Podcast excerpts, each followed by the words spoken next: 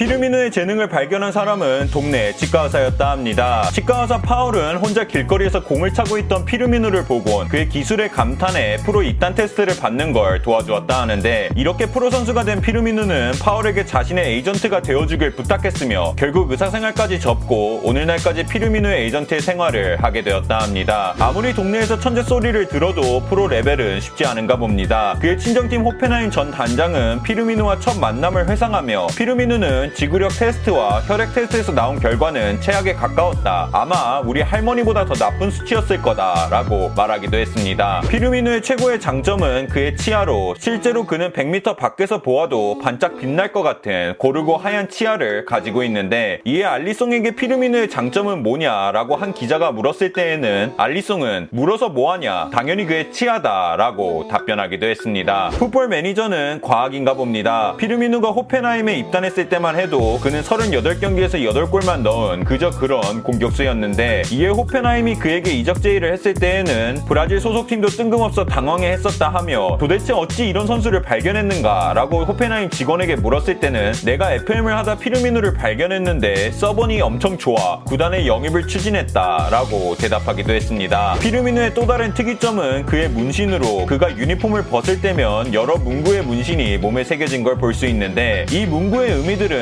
가족, 끊임없는 사랑, 그리고 막내딸 이름인 발렌티나 피르미노 같은 가족을 향한 사랑을 표시하는 문구들로 가득하다고 합니다. 피르미노의 이름은 호베르토이지만 영국 팬들은 그를 밥이라고 부른다 합니다. 이는 영국에서 로버트라는 이름을 종종 밥이라고 부르기 때문이라 하는데, 이에 안필드에서 제일 많이 불리는 응원가 중 하나는 The Best in the World, His Name is 바비 피르미노 라는 가사를 가진 응원가라고 합니다. 크리스마스 이브는 가족과 행복한 시간을 보내는 날이지만 피르미노는 다르게 보냈습니다. 그는 크리스마스 이브에 음주운전에 걸리며 바보 같은 선택을 저지르기도 했는데, 이에 재판에 넘겨진 피르미노는 삼천만 원의 벌금이 내려지기도 했으며 음주운전 재발을 방지하기 위해 교육 프로그램을 따로 이수해야 했다 합니다. 피르미노의 또 다른 장점은 다양하므로 그는 주 포지션 외에 다른 포지션도 곧잘 소화하는데, 이에 한 인터뷰에서 어떻게 그렇게 다양한 포지션에서 뛸 수 있는가 라는 질문에는 나는 어릴 적 우측 풀백으로 뛰었다, 가끔 중앙 수비까지 했는데 그러다 호나우지니의 플레이를 보곤 그의 마법가드 같은 기술을 따라하다가 지금의 자리까지 오게 된 것 같다라고 대답하기도 했습니다. 이천십오 년 피르미노는 리버풀에 이적하며 입단 인터뷰에서 나는 우승 경험이 없다, 그래서 우승하기 위해 리버풀로 왔다라는 인터뷰를 하기도 했는데, 이에 축구 팬들은 피르미노 길치임? 우승하고 싶으면 리버풀로 오면 안 되지 라는 반응을 보였으나 오 년이 지난 시점에서 그의 인터뷰를 보니 그의 생각은 크게 들리지 않은 것 같습니다. 피르미노는 물리적 으로 득점에 눈을 뜨기도 했습니다. 그가 한동안 부진에 빠지자 리버풀 팬들은 그의 경기력을 걱정하기도 했는데, 심지어 한 경기에서 손가락에 눈에 찔리는 부상을 당해 장기간 결장이 예상되기도 했지만 다행히 그는 부상에서 회복해 결승 득점을 하게 되었고, 이 모습을 본 팬들은 야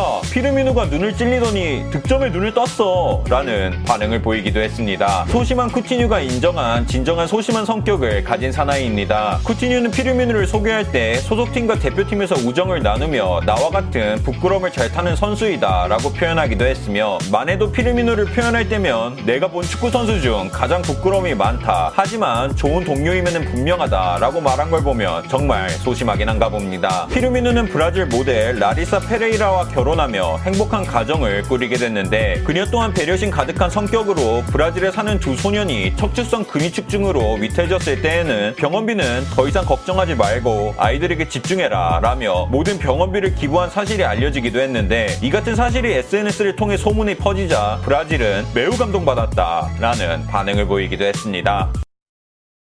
끝!